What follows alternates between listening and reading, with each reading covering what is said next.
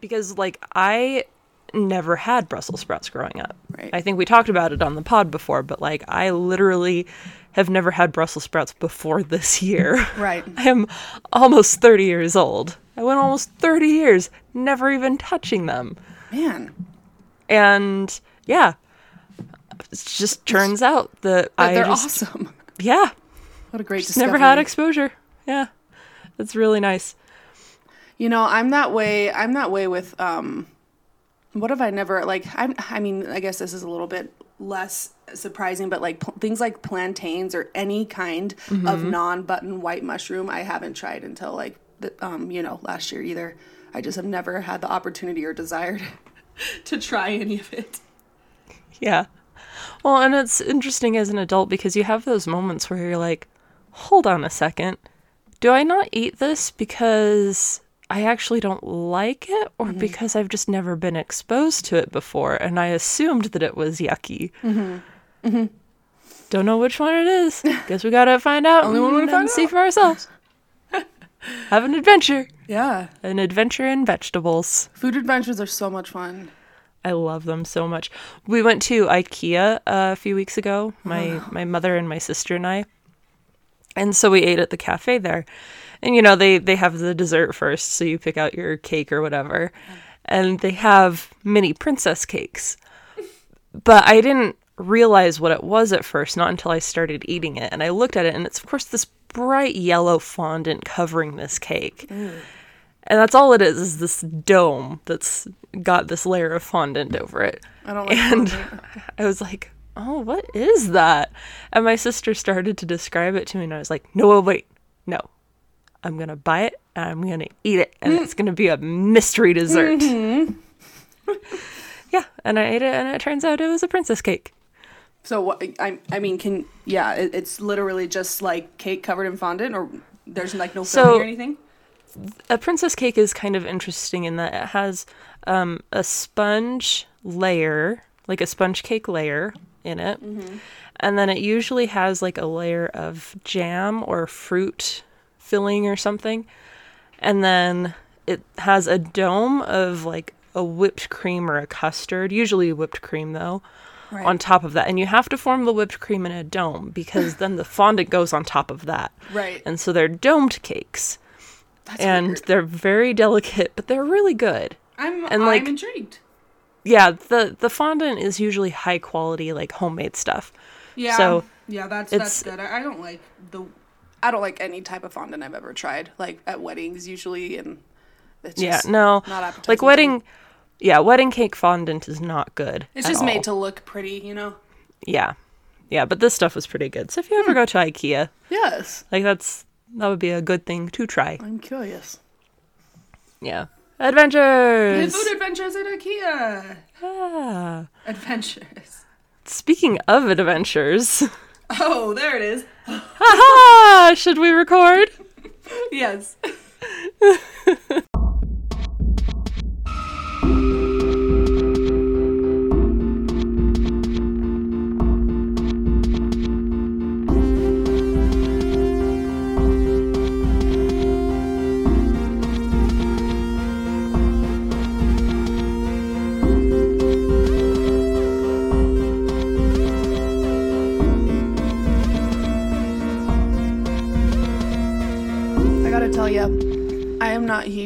on. Um, I guess I'm, I'm not biased against Marvel, but I am not huge on superhero movies. So when you told me that you wanted to talk about this, I was both like, "Huh, okay," and like, you know, whatever, and super excited as well because I I don't know. There's something about listening to someone um, talk about something they're really passionate about. I don't really care what the subject matter is. Like as long as you can see like how much it means to them, I really enjoy listening and learning from them. And I Oh, yeah. am kind of like looking forward to you convincing me of um, going and watching, you know, superhero movies now.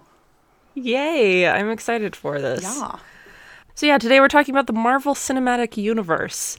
And it's going to get a little in depth. I think that the Marvel Cinematic Universe is kind of um, it doesn't cover quite the total subject matter that we're going to go over, but that's going to be the main focus because we have a very big movie coming up here in a couple of weeks. Oh yeah, I It is remember. the yes, it is the third Avengers movie. Um, the fourth, if you're going to be like most Marvel Cinematic Universe fans and count uh, the Captain America: Civil War as a Avengers movie, and it is a two-parter. Which normally I am like Eh.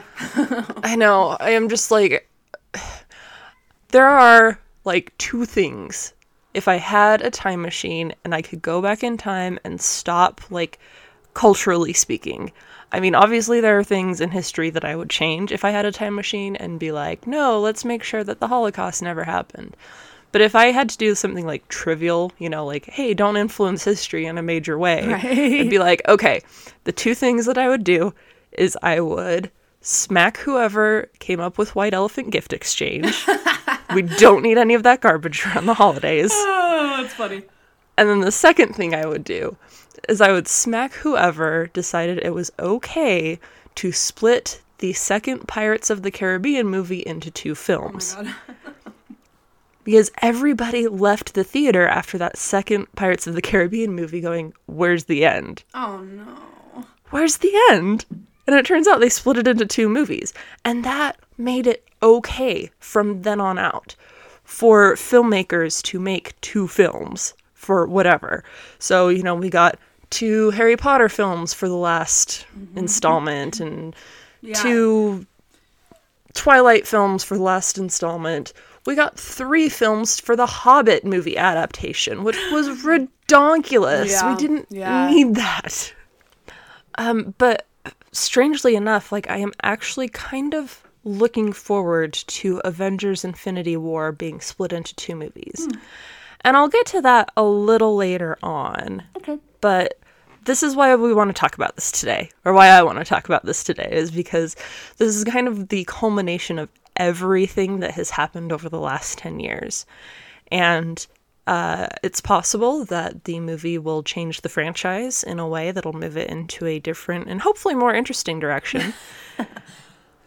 Which, again, I will talk about a little later on. Uh, but for now, let's talk about the history of Marvel Comics. Let's do it. How did we how did we even end up here? Why are we here talking about this? Where did we come from?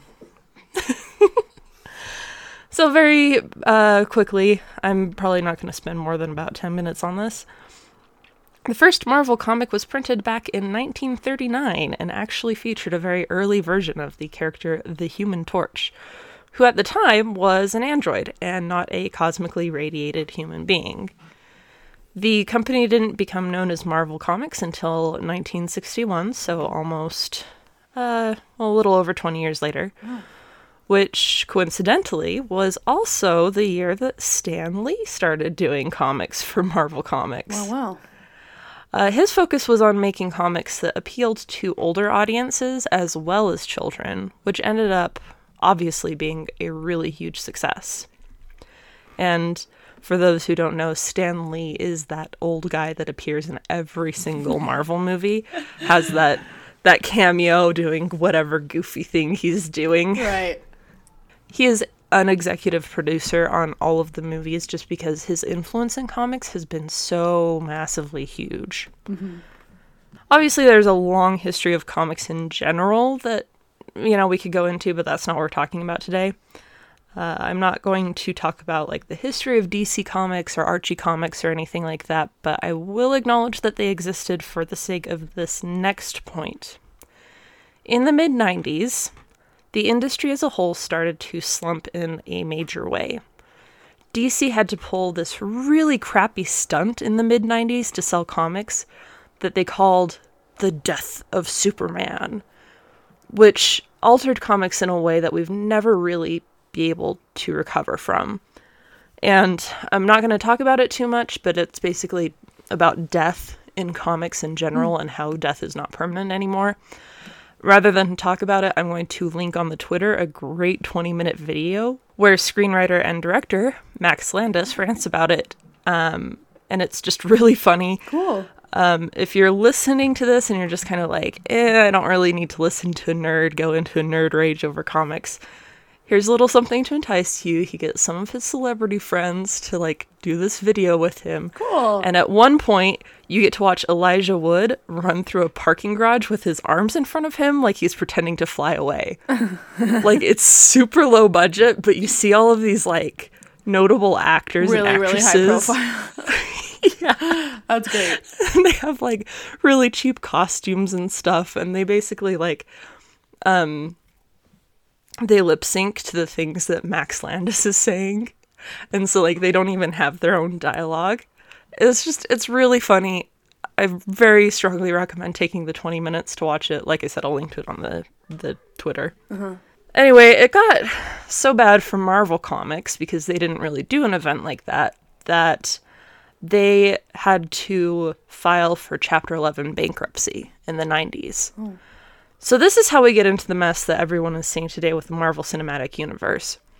In order to recoup some of the losses that the company had experienced, they sold off the movie rights to different movie companies that were basically willing to buy whatever. They were like, yeah, this character sounds cool. We might be able to do something with them.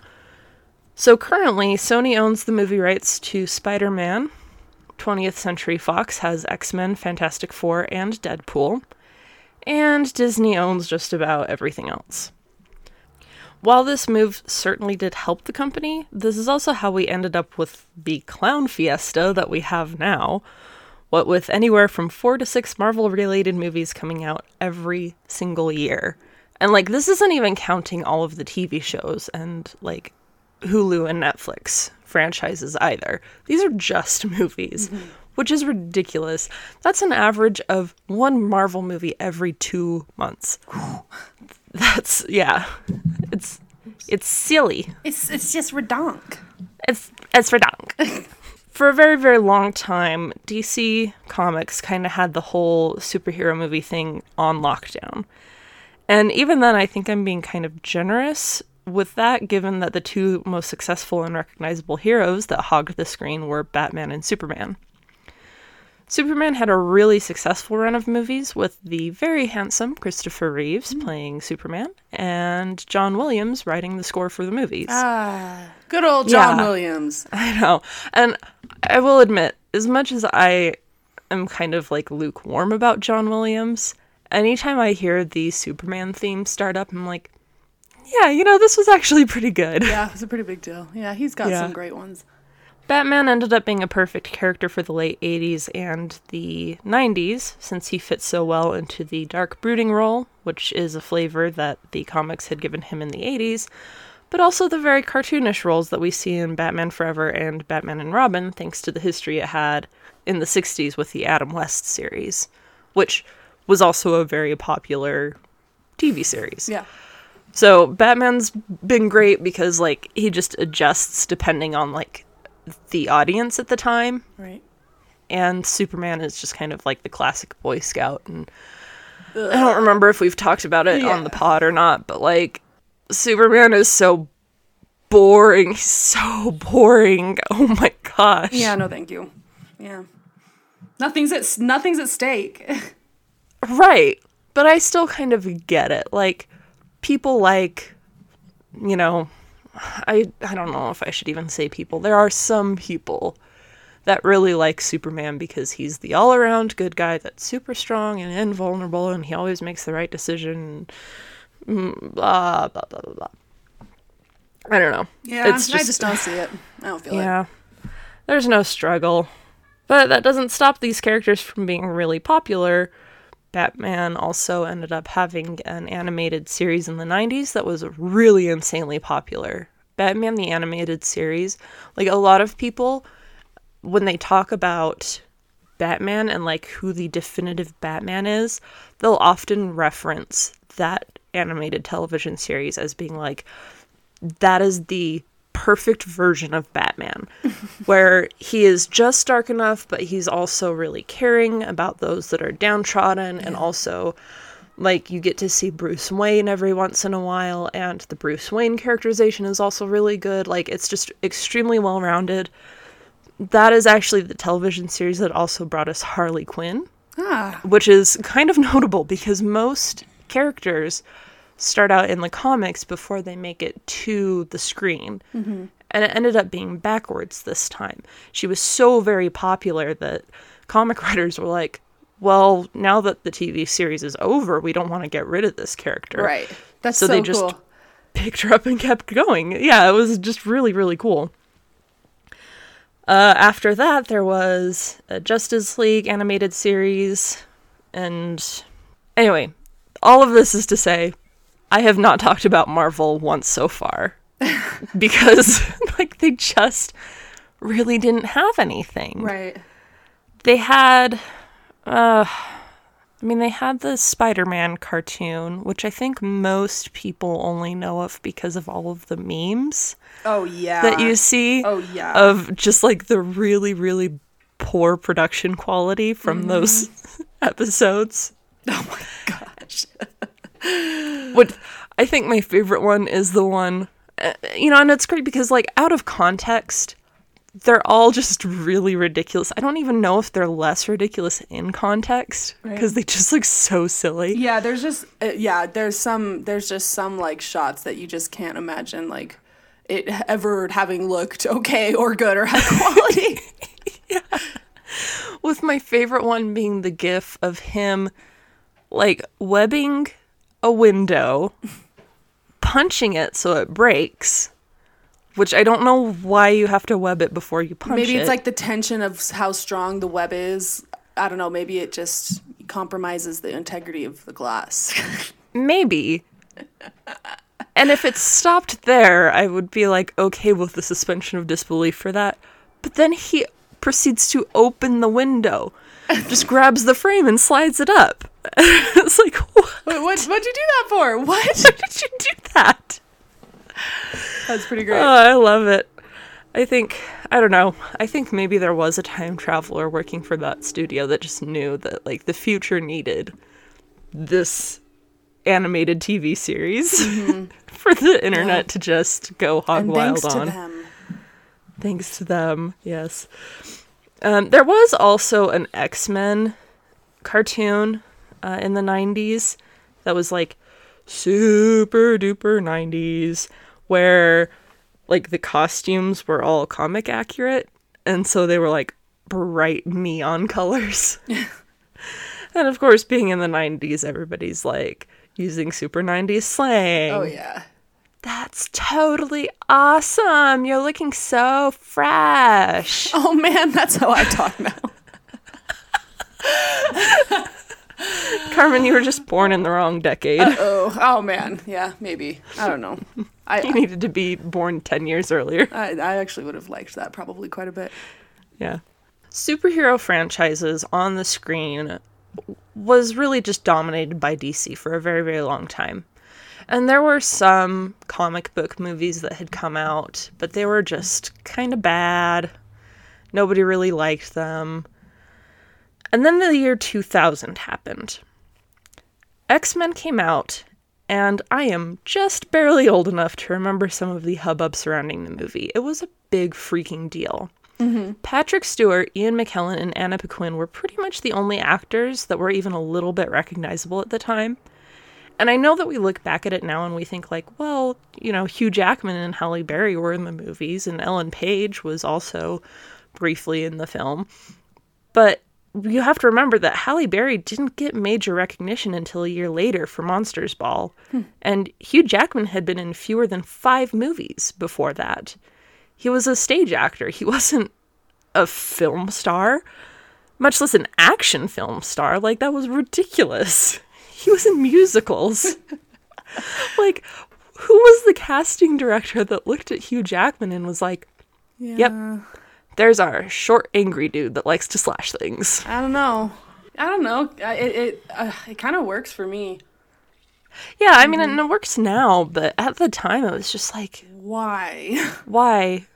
Why? Out of all of the people that you could have cast, like, you chose, like, somebody who, you know, and the reason why I bring up stage acting is because stage acting is very different than screen yeah. acting. Extremely different. Because you have to be over the top, you know, you have to be super expressive, whereas movies, you can tone it down a little yeah, you bit. can be more subtle. They catch more things.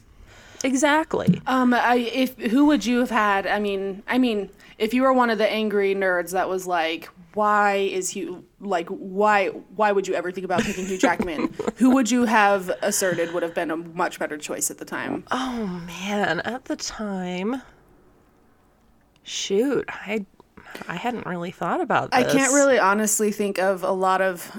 I can't. Here, let's see. When did that? When did you say that came out? 2000. Top actors of 2000. We got Leo, um, Gary Oldman, Mark Wahlberg. I think. I mean, Yeah. I, I don't. I don't like Mark Wahlberg a lot, but I think he. Um, I don't know. I think he could probably get a little angry and have an attitude. You know. Johnny Depp, Yeah. Matt Damon, Denzel Washington. So everybody from today. Okay. yeah, pretty much. this is not helpful. No. And I like I can't believe I'm actually saying this. Um but this was actually before Nick Cage had started to become a bit of a joke. Oh, I think he probably could. Oh man, yeah, I would have liked to have seen that. And I don't like I don't really see him pulling off the look, But, but, the attitude, the attitude I think he could have done. yeah, he's not. He's not there. Yeah, he. I don't think the look would have been quite right. He's not. I. I don't know. They made it. Maybe could have made it work. Maybe. Yeah. It's just all about how you shoot it. Yeah. So, yeah, at the time, like the most interesting guy that people talked about in the movie was the guy that played Toad because he was also the guy that played Darth Maul in Star Wars The Phantom Oh, Menace. weird. yeah, I know. I know it's a really weird like point, but like again, all of the actors that we look at now and we're like, "Oh yeah, no, like they were in X-Men, you know, it's kind of interesting for such serious actors, but I mean, they weren't serious actors at the time. Right. So you kind of just like took what you could get and like took the recognition wherever you could find it. Um, everybody was also kind of confused about a superhero movie where none of the heroes wore bright primary colors. that was another big deal is they all wore black leather. Oh, boring. Uh, yeah, well, and it is boring, but you know, a lot of people were like, "Well, isn't that too edgy for a superhero movie?" But again, it it, it ended up working. It ended up fitting the tone of the uh-huh. movie a lot better Totally. than I think it would have if they did even subdued colors, like a lot of Marvel movies do now, where they still take recognizable, you know, superhero suits and costumes, but they just kind of tone it down a little bit so it's not like all spandex in bright primary colors. This was a huge success for Marvel, like a massive success. So in 2002, things started picking up speed. The first Spider Man movie starring Tobey Maguire came out, and not only was it also surprisingly really good, but it ended up getting nominated for two Academy Awards. they were they were for best sound and best visual effects, and the movie didn't win either of them. Yeah, but it was still a huge deal. like Yeah. here's a superhero movie that gets nominated for an Oscar. That's amazing. So things were looking up, but then they kind of started to peter off again for a few years. Spider Man and the X Men movies were still coming out, and the second installment of each franchise was really good. And then the third installment was like, oh no, what are you guys doing? Come on, you were so close. you could have kept going with what you had, and you instead decided to do whatever this pile of hot garbage is. Hot garbage. And then there were some more big budget movies that ended up also being kind of eh. There was Elektra and Daredevil. Uh, Nick Cage was actually in Ghost Rider. He was the Ghost Rider. Yeah. Yeah. And there was the first couple of Fantastic Four movies, which is now memorable for having Chris Evans in it because he was the Human Torch and now he is Captain America. And if it weren't for the fact that the um, rights for the, the movie rights had been split up, he couldn't do that because there would be too much crossover.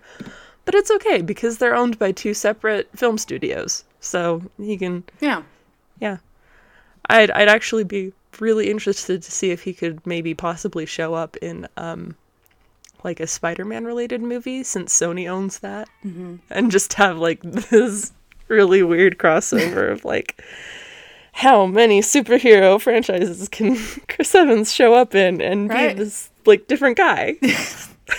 I'm willing. I'm willing to you know follow that and see. well, I would be interested in the um conspiracy theories that oh would yeah, come out yeah, after for that. sure. because you know the internet is all about the conspiracy Mm-hmm. theories. I take part in that too. Yeah. So, yeah, the ratio of memorable movies versus the ones that were kind of stinkers was like really kind of bad at that point. Yeah. And then 2008 happened. and the canon Marvel Cinematic Universe was established. Yeah. So this is um, a really timely episode because it has been uh, almost exactly, actually, 10 years since Iron Man came out. Cool. And yeah, uh, recently the studio did what they called a class photo, which, I mean, it it is so like that. This is another thing that I'll post on the Twitter. But if you look up the uh, Marvel class photo on Google, you'll get this picture of like a whole bunch of the actors and actresses that have been in all of the movies for the last 10 years, plus like some of the directors and producers and like people of note in the franchise. And it is so like Hollywood and hipstery at the same time that I just kind of want to vomit. Oh my. because it's it's not in like a fancy decorated setup. Yeah. It looks like they just took a soundstage and bleachers and you know, they're all standing on the bleachers, but they're all posing. That's weird. You know, they're not grouped together like an actual class photo. They're all posing because they're all fancy Hollywood people. and you look at like some of the like decorations mm-hmm. and you know that they're very deliberately placed. It's not like they just took an empty sound sound studio and was like, Let's take a picture. "Oh yeah, let's take a picture in here." Like it was very deliberately made to look uh, behind the scenes. Almost makes it worse. And then, oh, it gets worse. And then it's almost like awkward family photo levels of matching oh, because they're all wearing like blues and whites and neutral colors. What is going on? And I think that they were all, I don't know if they were all dressed by the same people or if they just got a memo saying, like, be sure to dress this way. yeah. but but Brie Larson actually stands out the most because she's wearing like a sky blue dress, whereas everybody else is wearing navy blue and again, like blacks and whites and creams and very neutral Right. colors. And so she's just sticking out, and it's like I, I appreciate you know her audacity to walk on and be like, nah, this is what I'm wearing. Totally. Everybody, look at me. Yeah, it makes me think that they weren't dressed by the same person. It was just like, wear wear blues and whites and neutral colors, and she was just like, this is blue. yeah, This will do. exactly. Oh, and you know they placed her um right in the middle too, so like the eye is immediately drawn there. Uh-huh. I like that. Good for her. yeah, so I appreciate it. So yeah, so 2008 was a very significant year for them, and you know they kind of did this weird acknowledgement thing with this awkward family photo. So we have to ask ourselves like what happened exactly in 2008. So there were two things that happened. The first one was the Iron Man movie and then the second one was the post-credits scene in The Incredible Hulk, which is kind of weirdly specific because it's not the movie as a whole. It's just that post-credits scene that was the most important part of that movie. Mm-hmm. Iron Man I feel is pretty self-explanatory Yeah. because you've seen it, right? Yes. Yeah. Robert Downey Jr. charmed the socks off of everyone that watched that Oh, movie. yeah. And again, that's kind of one of those things where like I am old enough to remember when it came out and how many people were like, why on earth would Marvel make an Iron Man movie? Like, he has like three enemies in the comics. Who is he going to fight? Like, we can literally just flip a coin and figure out who the enemy is going to be in this movie. Right. It's ridiculous. And not only that, but the character is not an inherently funny character. Yeah. He's eccentric, but he also has a history of drug and alcohol abuse. And so there were a lot of people that were like, I don't know, like it's kind of going to be weird if they address that. Yeah. Which I think it was a really good choice that they didn't do that. Sure. Robert Downey Jr., again, was just like really, really charming, really funny. Um, he starts off playing this character that is a fast talking, selfish playboy millionaire with a devil may care attitude. Then he goes through the trauma of nearly getting blown up and then getting kidnapped by a terrorist group. He goes home, recovers, and then becomes a fast talking, selfish playboy millionaire with a new sense of purpose. Mm-hmm. so, this is so, so important for a couple of reasons. The first one is that so many heroes in superhero movies were just super angsty throughout the entire thing. You know, like, oh, their lives are so hard, and then they have to deal with their tragic backstory, oh, which makes their lives even more difficult. Yep. And they're all eventually just Batman wannabes. Yeah. Yeah. It's very similar. It's a really similar layout for a lot of them.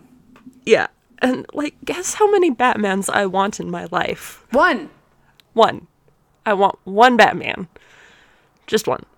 I think that's fair. I don't think the world can handle. Well, apparently they can, but whatever. Whatever, yeah.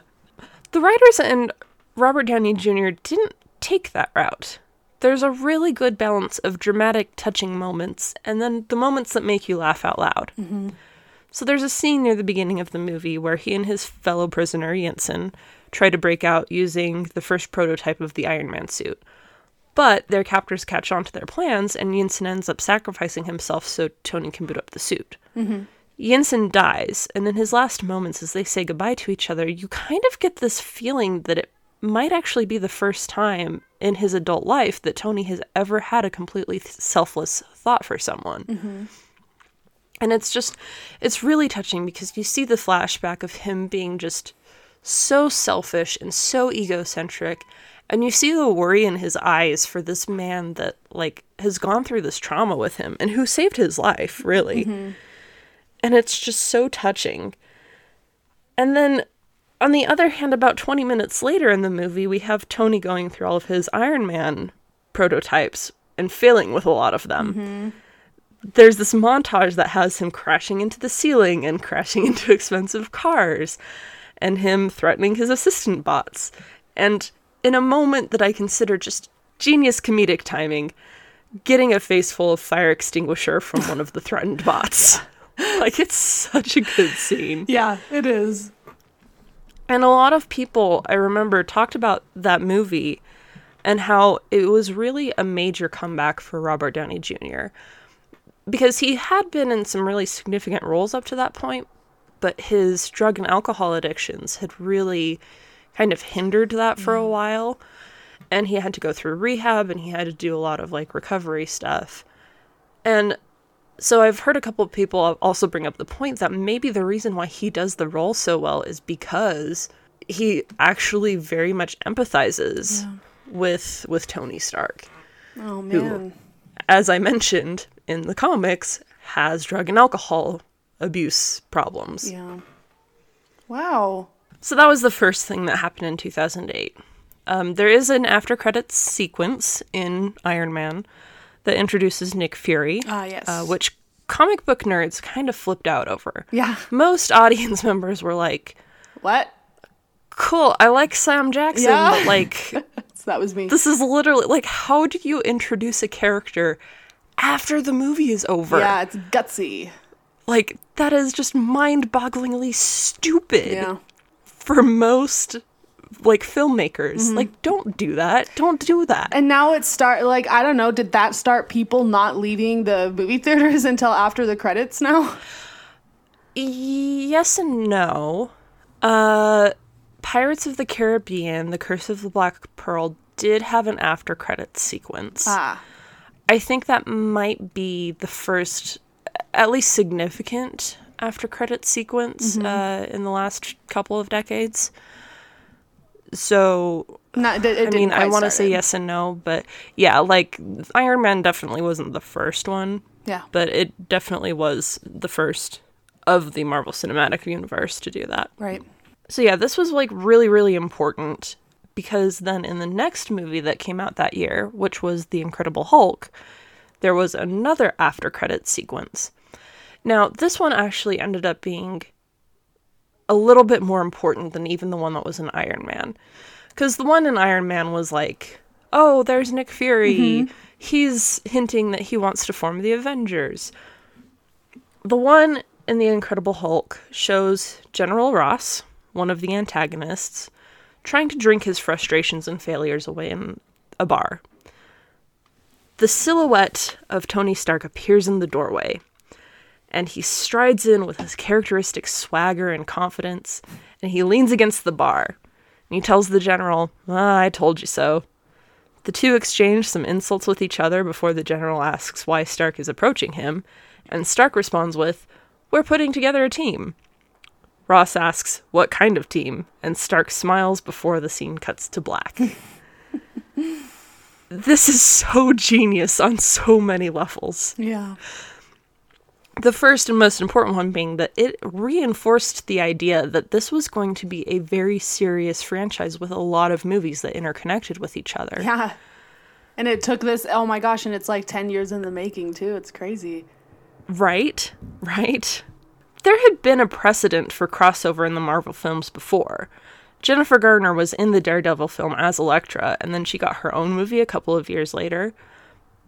But even though like those were two feature-length films, this minute and a half sequence was just far more significant. Uh it again kind of nailed in that whole like hey, you've got to pay attention to this, like we're taking it seriously.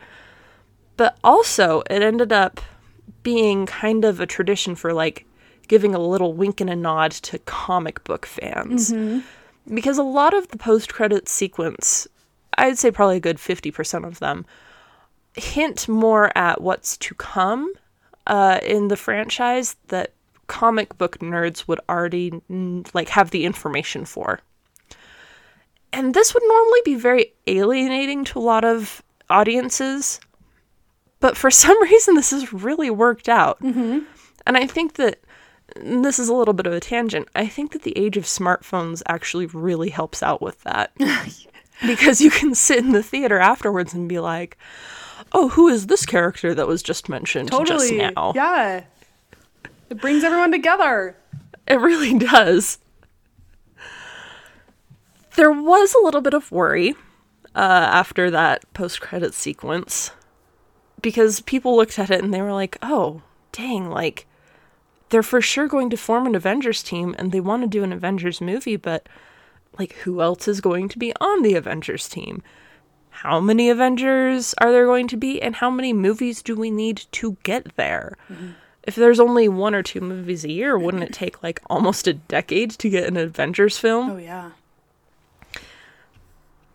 It ended up working out much better than that. Um, it only took four years to get to the first Avengers film, Right. thanks to a strategy of what I'm going to reluctantly categorize as the primary and secondary Avengers. And I really don't like doing this because really all of the Avengers that were in that first movie have had their own solo runs in the comic uh, industry. So they really could have their own movies. But for the sake of actually like getting there, I kind of get it. So Black Widow was introduced in the second Iron Man film, and Hawkeye was introduced in the first Thor film. And by doing that, they were able to just kind of expedite it and be like, okay, nope, we're going to get there. We're going to Yep. do this thing. You know, I didn't watch like the third. I, I watched the second Iron Man. I didn't watch the third one though, and I know that like they, a lot of people had the opinion that they got like better and better. Um, but I'm curious, like if. I am. I don't know. I'm curious if it's worth. I'm curious what movies are worth my time in terms of like someone who isn't super into this, but kind of maybe would want to dabble a little bit. You know, Like, Mm-hmm. because I don't, I didn't like Captain America, and I didn't like, for some reason, and I, I Thor was kind of the same way. They seemed really like formulaic, and oh, which is kind of like a superhero kind of. Um, I wouldn't say it's a necessity, but you know, I think superheroes Yeah. they have you know their kind of character flaws to make the I don't know. I guess I'm just wondering. I'm, I guess I'm just wondering if I were to watch like three or four of these movies, which ones, which ones would be the best for a novice? You know? Sure.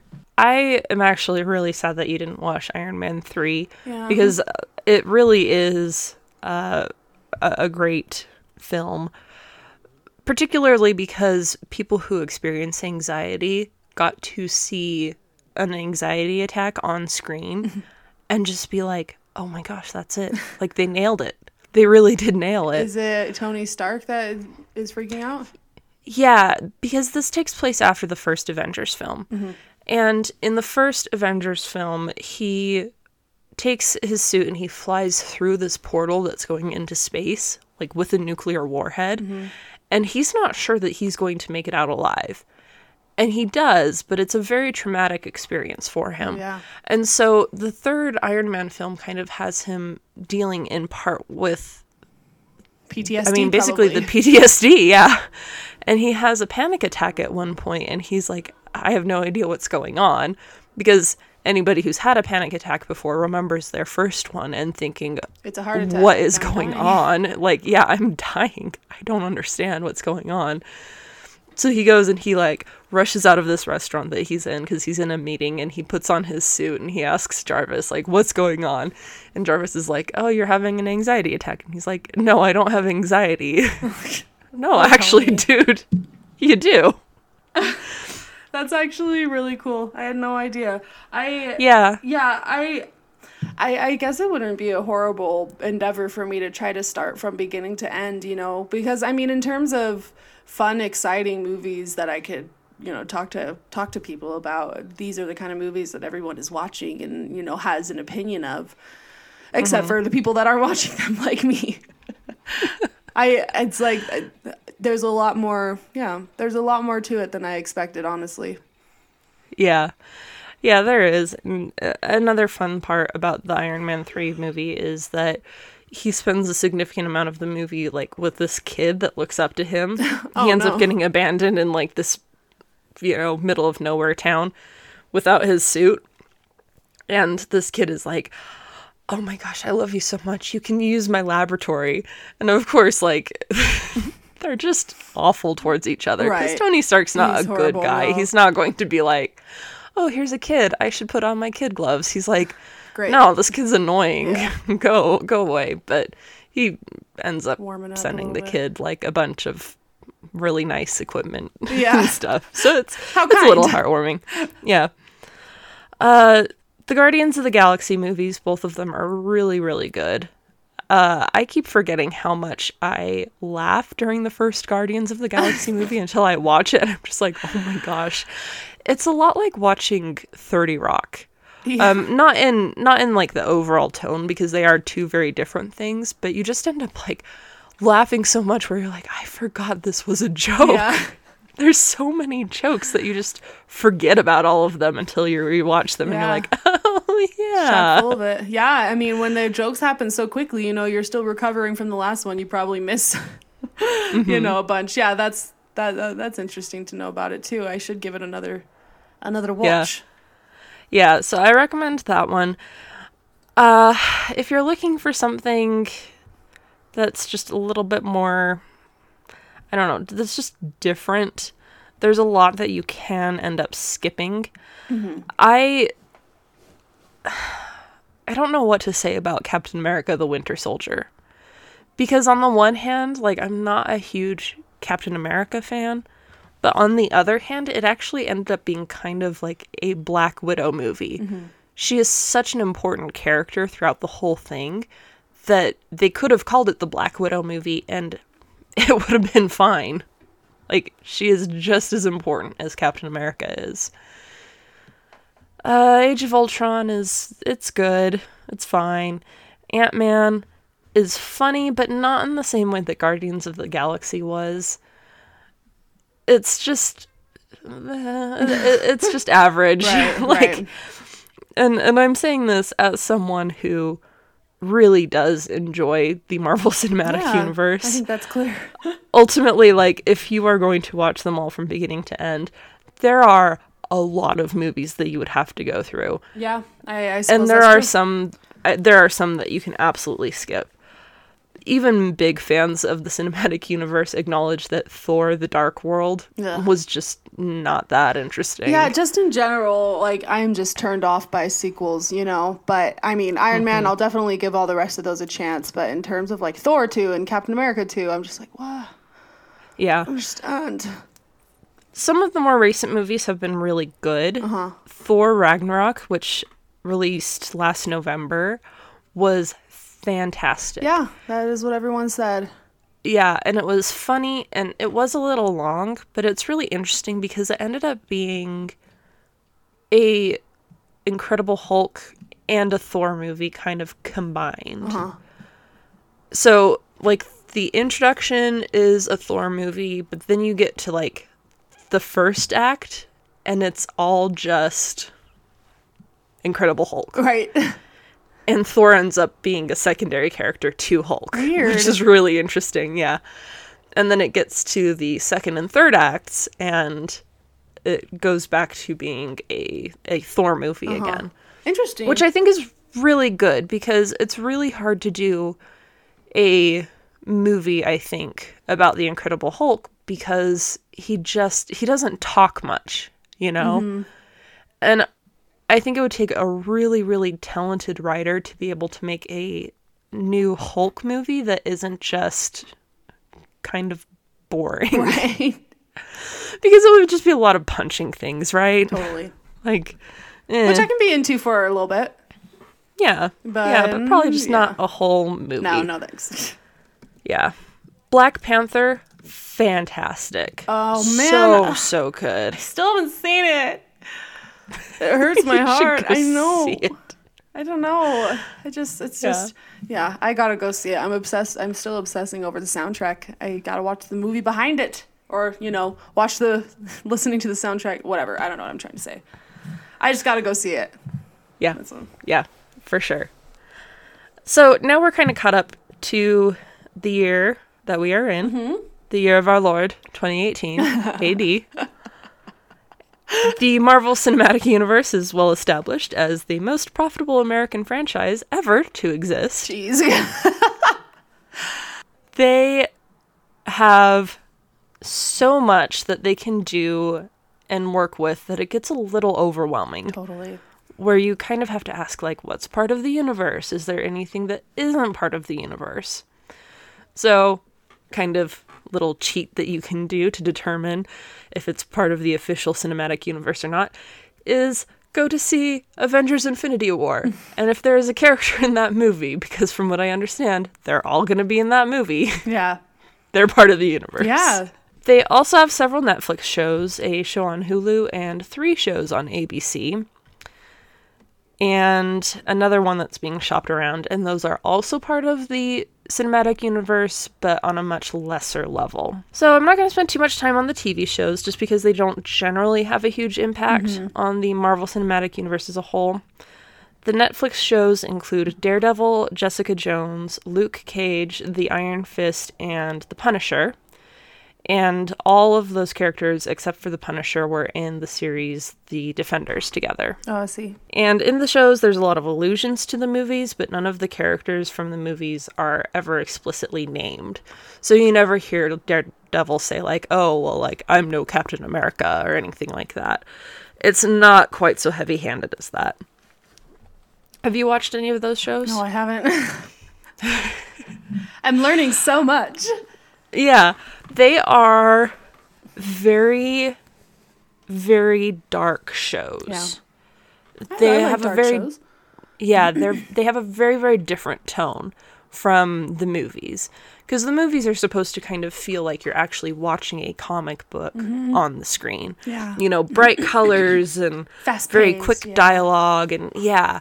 Whereas the TV shows because they have that longer form, uh, they generally last about well, about 13 episodes, uh, lasting about an hour each. they can move at a much slower pace. And some people have complained about the slower pace, saying, like, oh, well, you know, it just doesn't get anywhere fast. But I actually think that it provides really good character studies. And I think we've talked about it before. I am a sucker for character Oh yeah. studies. Oh yeah. Just a little bit. Just, no, just, just a little bit of a spoonful of plot. I love that. I loved it. and what would plot taste like? What would a spoonful of plot taste like? Um, I think it tastes like. Okay, so here's what I imagine because I really love ice cream and I really love Audrey. I really love vanilla. Oh my gosh, I was gonna say vanilla ice cream. I'm Like serious. but vanilla bean. Like vanilla bean, it has to be real vanilla. just has to give you like a little leaves you wanting more.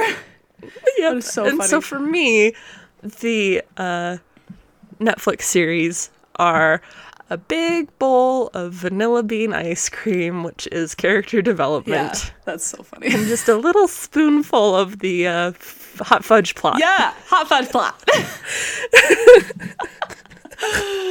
Yummy.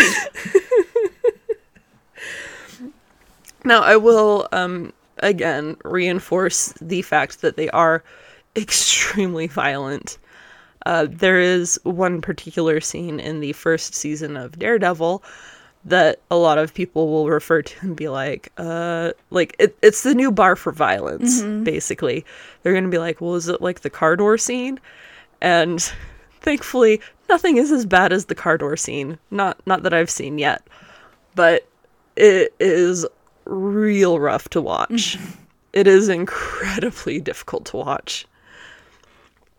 But I still really like the series. Yeah, because totally. the characters are just so interesting to me. So because they are very dark and violent, I kind of get why the Marvel Studios wants to separate them from the movies because it would be really hard to for parents in particular to tell their kids like well i know that you want to see daredevil like do his own thing. You know he can't just show up with the avengers is what i'm saying. It- because you know you'll have the eight year old kids that are watching these movies like oh where does daredevil come from? And you don't want parents to be like um i really can't let you watch this like i super can't let you watch Yeah, this that will be a bummer for some kids, I guess. yeah, so I get it. Um, but at the same time, like it would be nice for them to get a little bit more recognition. I think. Uh, moving on with other television shows, there was Agent Carter that got a couple of seasons on ABC. It was about Agent Peggy Carter from the first Captain America movie, if you remember her. And I thought the series was fine. I really tried to get into it because, again, like the principle of the matter was I really want to watch this awesome woman doing awesome things. And it even sets itself up as being like, hey, this takes place in the 50s when women in the workplace was like a brand new thing and people were horribly sexist. Mm-hmm. And so she has to like make her way on her own. And I just, it just didn't rope me in, which is really disappointing. Yeah. Agents of S.H.I.E.L.D. is still going, and it has been going since 2013, so it's been really successful. I hear a lot of really good things about it, but as you may have picked up by now, I have a hard time getting into television shows in general. Yeah, yeah, I So- understand that. Yeah, I can neither endorse nor dissuade people from watching it, mm-hmm. unfortunately. Yeah. Marvel's Inhumans also aired on ABC, and it had a really low rating, but I do want to mention it for something that I'm going to get to in a couple of minutes here. Okay. The Inhumans exist. They're very important for my favorite superhero to exist. Then the Hulu series The Runaways has done really well. It's about a group of kids who discover that their parents are all supervillains. and so Jeez. they kind of run away together and they're like, how do we survive as kids and teenagers? And also not like report our parents to the authorities because we still love them, but also they're really bad people. and they're just trying to deal with that. And later this year, we're getting a television series about the characters Cloak and Dagger, hmm. which is based off of a couple of superheroes. Um, again, they're teenagers, so it's probably going to be like CW levels Totally. of like you know, teenagers looking at each other all angsty, like, Totally. you don't know me, you don't know my life. I can get into that, honestly. I have some angst Yeah. too. Yeah, and it's got some really interesting, um, like visual elements to it. Uh, Cloak is a black teenager. He's a guy, and his powers revolve around basically being able to escape into kind of like a like void zone almost and then reappear just wherever. So it's it's basically transportation. And then uh, Dagger is a white girl who, like, basically can just make light into daggers. like that's it. Cool. I like that's it. that's why she has the name daggers. She can turn light into daggers. So you know you've got like the black and white element going on there, and it looks really cool. And there is a um, trailer for that up already. Oh, cool. So if you want to look at that. I will also try to remember to link to that on the Twitter. Okay. Later this year, also hopefully, and it may be later this year, it may be early next year, we're looking at a TV series called New Warriors.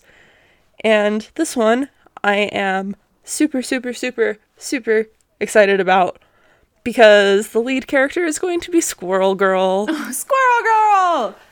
I love Squirrel Girl so much. Holy. so much. I'm going to do um okay, hold on a second. Hi folks.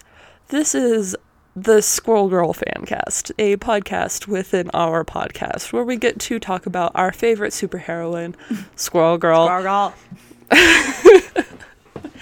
And it's great because she is a joke character, mm-hmm. basically.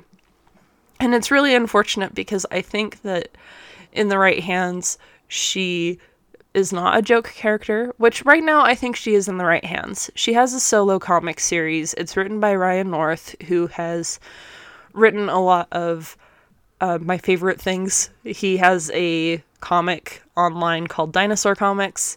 He basically takes the same five panels but writes different dialogue in it every single day. It's genius. I love it. And Squirrel Girl is also genius, and I also love it. Yeah. And her, so that's her superhero name. Her civilian name is Doreen Green. I'm not kidding. Doreen. Doreen Green. so funny. And in the comics, she ends up with a couple of superhero buddies called Koi Boy and Chipmunk Hunk. Oh my gosh, what? oh, that's so funny. It's so cute. One of the oh my gosh, I love it so much. One of the first villains that she fights in her solo series is Galactus, who is the devourer of worlds. He is actually so humongous that he could eat the earth in a single bite. And that's just what he does. Like he is beyond the level of God. Like he is a force of nature in the comics. Jeez. You don't fight Galactus. You just try and direct him in the opposite direction. That's a scary villain. Yeah. I Yeah. don't like that. But uh given that Squirrel Girl is actually the unbeatable Squirrel Girl, she figures out how to uh basically point him in the opposite direction and just be like, "Hey, if you're hungry, Go yonder. here's a planet. Here's a planet that is uninhabited but has nothing but nuts on it. She would know. Just eat eat nuts." yeah, she's so great. That's so funny. What was I? Oh, that's right. I brought this up because she is going to be the star of the New Warriors TV show, which will also be about teenagers because she is a very young character, and there will be other teenage heroes, but I don't really care about who they are because uh, Squirrel Girl. Yeah, it's Squirrel Girl. So, the current state of the Marvel Cinematic Universe. State of the MCU address here. no, I'm not going to do that. Um, Okay. that sounds miserable. So now here we are again, a couple weeks before this big movie releases, and uh, The big question is for most people who don't know comics, who is this Thanos guy and why does he want all of the Infinity Stones? if you've watched some of the previous films, you know that the Infinity Stones have made their own appearances in various movies. And there's like, I think five out of the six that have made an appearance. So we know where most of them are, and we know that's what he wants because that's what he wants in the comics. And you know, the the trailer shows him wearing this huge gauntlet on his hand, this huge gaudy gold gauntlet. Gaudy gold so obnoxious. it's so obnoxious. He wants the Infinity Stones because he wants to kill everyone and everything. But not for a power grab. He has a weird fascination with death. He is in love with death. And you have to understand that it's not the idea of death. There is actually a death personified in this universe. And he is in love with her. Aw. And it sounds really sweet until you realize that she just doesn't really care about him at all. It's too bad. She's like, dude, just chill. Just chill out. Well, it's kind of like imagine um imagine if somebody was trying to win you over, Carmen, and he brought you a new kitten every day hmm. because he knows that you like cats. But after about 7 days, you're going to be like, don't need any more Oh. cats. "Okay, I'm I'm good." But he keeps bringing you cats. Okay. Well, It's kind of like that. I, okay, I understand. I understand. yeah. Yeah, after about after about twenty five days of that, I'd get pretty sick of it. You'd be like, I can't. Twenty five I is my can't even- limit. That's a pretty high limit, Carmen. oh no, no, no, let's not get into that. I'm actually a little worried. Do we need to have like some sort of cat intervention no, no, you? because you see, in the future, I'll have a house big enough to house all of them, so it won't even be a big deal. okay, They'll have their own little just- wings and everything. what? Cat Mansion, TM. Oh. No, who's gonna change all of the litter? Are you going to change 25 cats' litters? Yeah, Okay. All right. If you're down for that. chores, man. You know, it's just it comes with the territory. I'll also sleep in a bed full of cats, so Sounds really hairy and also very sharp. stop killing my dream, Audrey. I'm sorry. I'm sorry. I do not mean to kill your dream. You should live your dream. That's all right. You're invited. I just that that's my first thought is like no, yeah, that wow, would be the worst. sounds really Well- fuzzy and sharp. Well, also, my second thought is being woken up in the morning at 4 a.m. by 25 cats that want to be fed. oh Doesn't no. sound nice. Just this cacophony of gang up. meows. Oh, oh, that's awful. Ugh. Yeah. Yeah. It it just it wouldn't be good. And likewise with death. She is just not really impressed with with all of Thanos's uh shenanigans. and we can actually be pretty confident that that is what his aim is is to attract death because after the first Avengers movie as the aliens are reporting to Thanos about you know how they weren't able to take over the earth uh, the alien says that to fight against these people is to court death hmm. and you see Thanos just kind of turn around just a little bit so you see a little bit of his profile and he grins really wide Yikes. and now this was back in 2012. So it's been kind of a long time in the making. And it's really impressive that they stuck with this for this long. But at the same time, like Thanos is kind of the big bad guy in the Marvel universe, in in the comics universe. Like he's the guy that no single hero can actually defeat. Because he is so powerful and so aggressive and so devastating that you're not supposed to be able to beat him on your own. Unless you're Squirrel Girl. Squirrel. Girl. Because she is the unbeatable Squirrel Girl. Yes. And she has actually beat him before. That's awesome. No, so I mean that's who he's supposed to be, but really he's just like of course he's defeated because the Bad good guy, guys yeah. always win. You know, he's a bad guy. Bad guy. So it brings us to this next point, which is will Infinity War even be a good movie? Because from a cinematic point of view, there are a couple of um, worries to to take into consideration. The first one being, how do you deal with a cast that massively huge?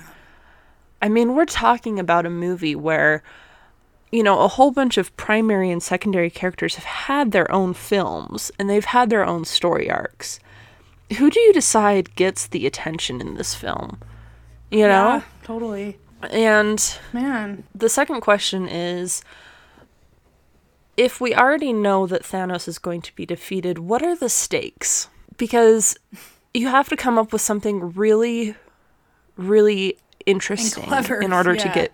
So I know that one of the things that they're going to focus on is the romance between the Scarlet Witch and uh, Vision. Okay. Um, they are together. They are a couple in the comic books, and they haven't quite gotten together yet in the movie universe.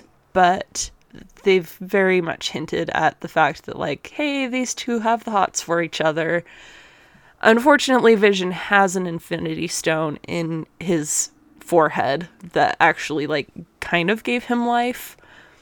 So I could see that being kind of an interesting driving force because the thing that has made Marvel more interesting to a lot of people than the DC universe is that Marvel storylines tend to focus more on like smaller scale stuff, you know? Spider-Man has New York City and Tony Stark tends to focus a little bit more on political stuff, not like this galactic level stuff. Even Captain America, who is supposed to be like the strongest guy, he doesn't deal with stuff that's going to threaten the entire country, mm-hmm. even. Like a lot of these conflicts are kind of concentrated in smaller areas. So it'll be kind of interesting to see how they can make a actual galactic conflict interesting. That's that's not Marvel's wheelhouse. You know, that's that's what DC does with Superman being an actual alien mm-hmm. and Green Lantern being part of a galactic organization of peacekeepers and the Martian Manhunter again, an alien. anyway, so I hope it ends up being a good movie because we've got some other movies coming up that I just really want to see. I'm actually really excited about. Black Panther naturally has had a sequel ordered for it because oh my goodness, it is so Oh good. yes. Oh yes. We also have the Captain Marvel movie coming up, which a lot of people assume that Captain Marvel is a dude.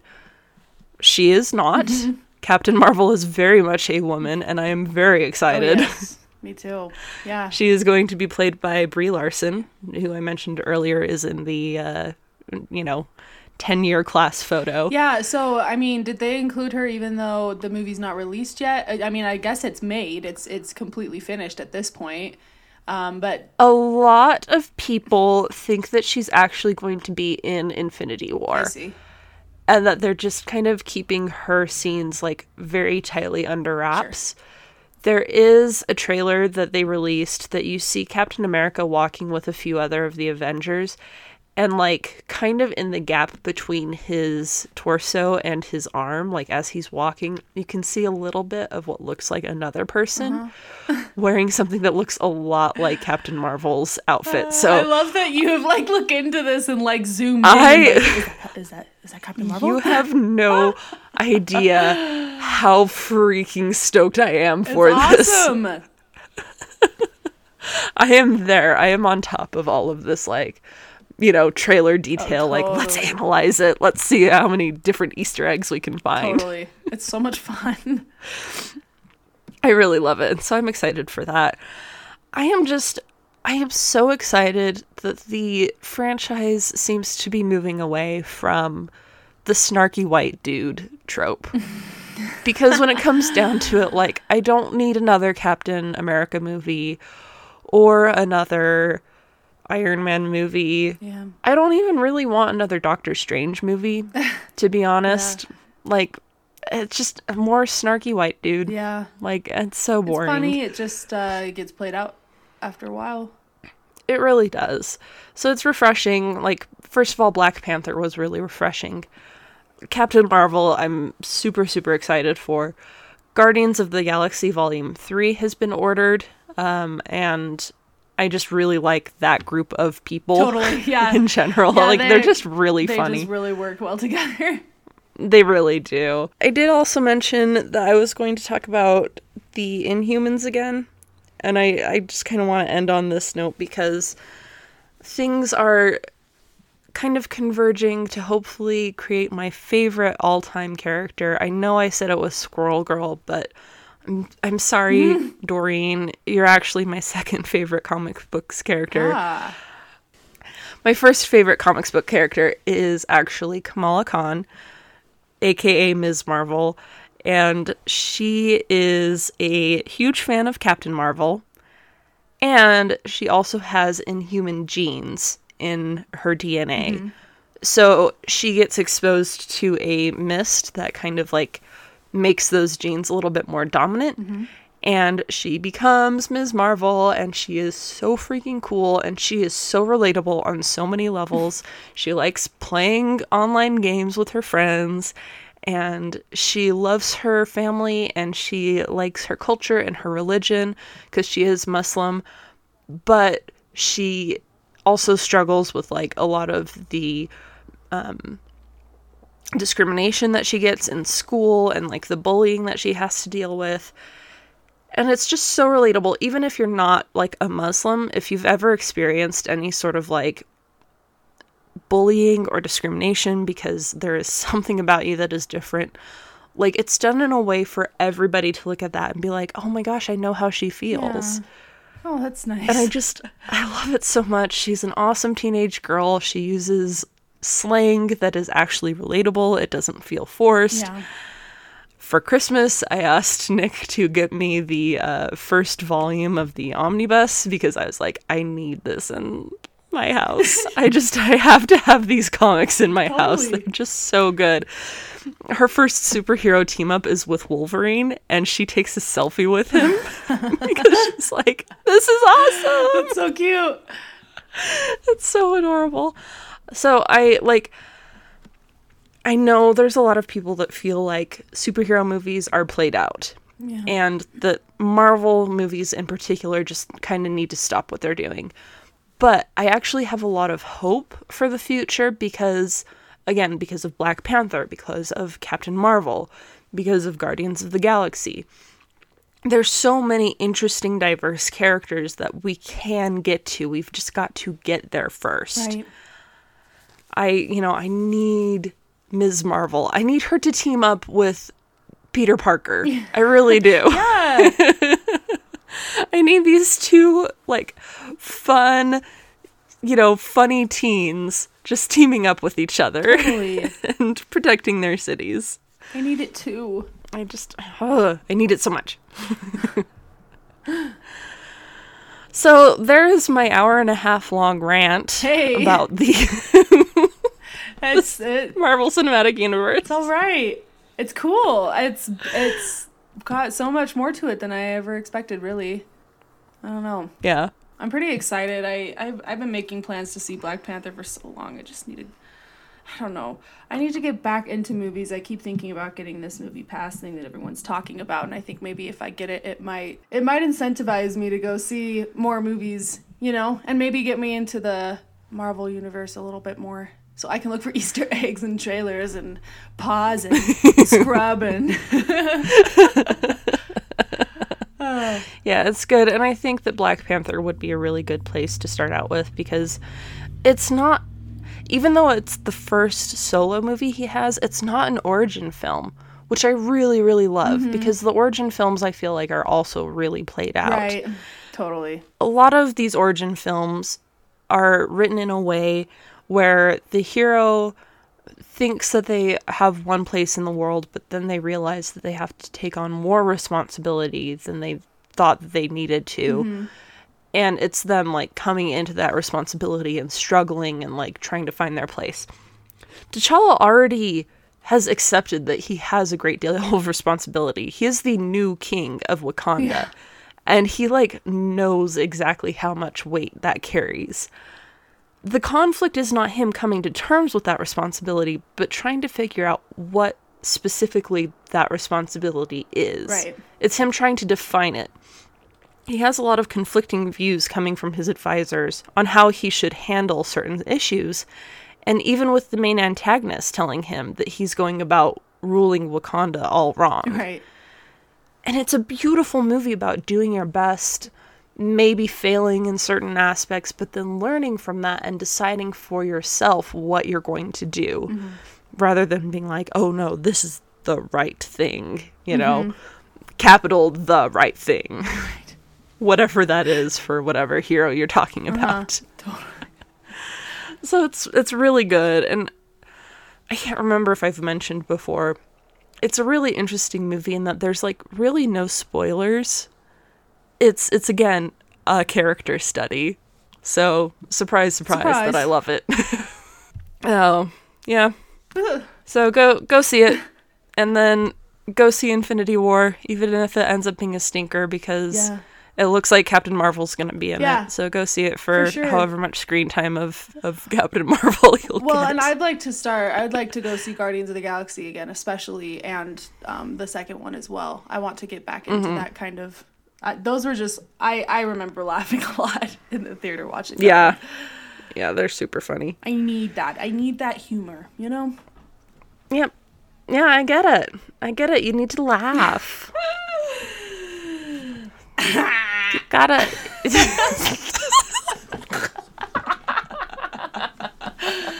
That was like a honk laugh. Oh, that was really good. I appreciate that. I'm gonna make that my ringtone for my uh, For well, it has to be text for me. text notifications. It has to be for me only. That's only when you get text from me. okay. okay. Well, thank you so much for recording with me today, Carmen. Yes, it's been informative. And for those who are maybe wondering where this Twitter is that I have been talking about, you can find it at Kittens and Kanye, And at Kitten Whiskers and Kanye on Instagram. where Carmen will post some pictures of uh, whatever. Yeah, I Maybe she'll find something funny. I, I yeah I have I have some ideas I need to I know I keep saying it I need to keep up with it I just I don't post on my own Instagram let alone a you yeah, know I feel you. I'll ya. try I'll try I promise so on that note, I'm Audrey Stratton, I'm Carmen Thorley and this has been Kitten Whiskers and Kanye. and I'm gonna go eat some Easter dinner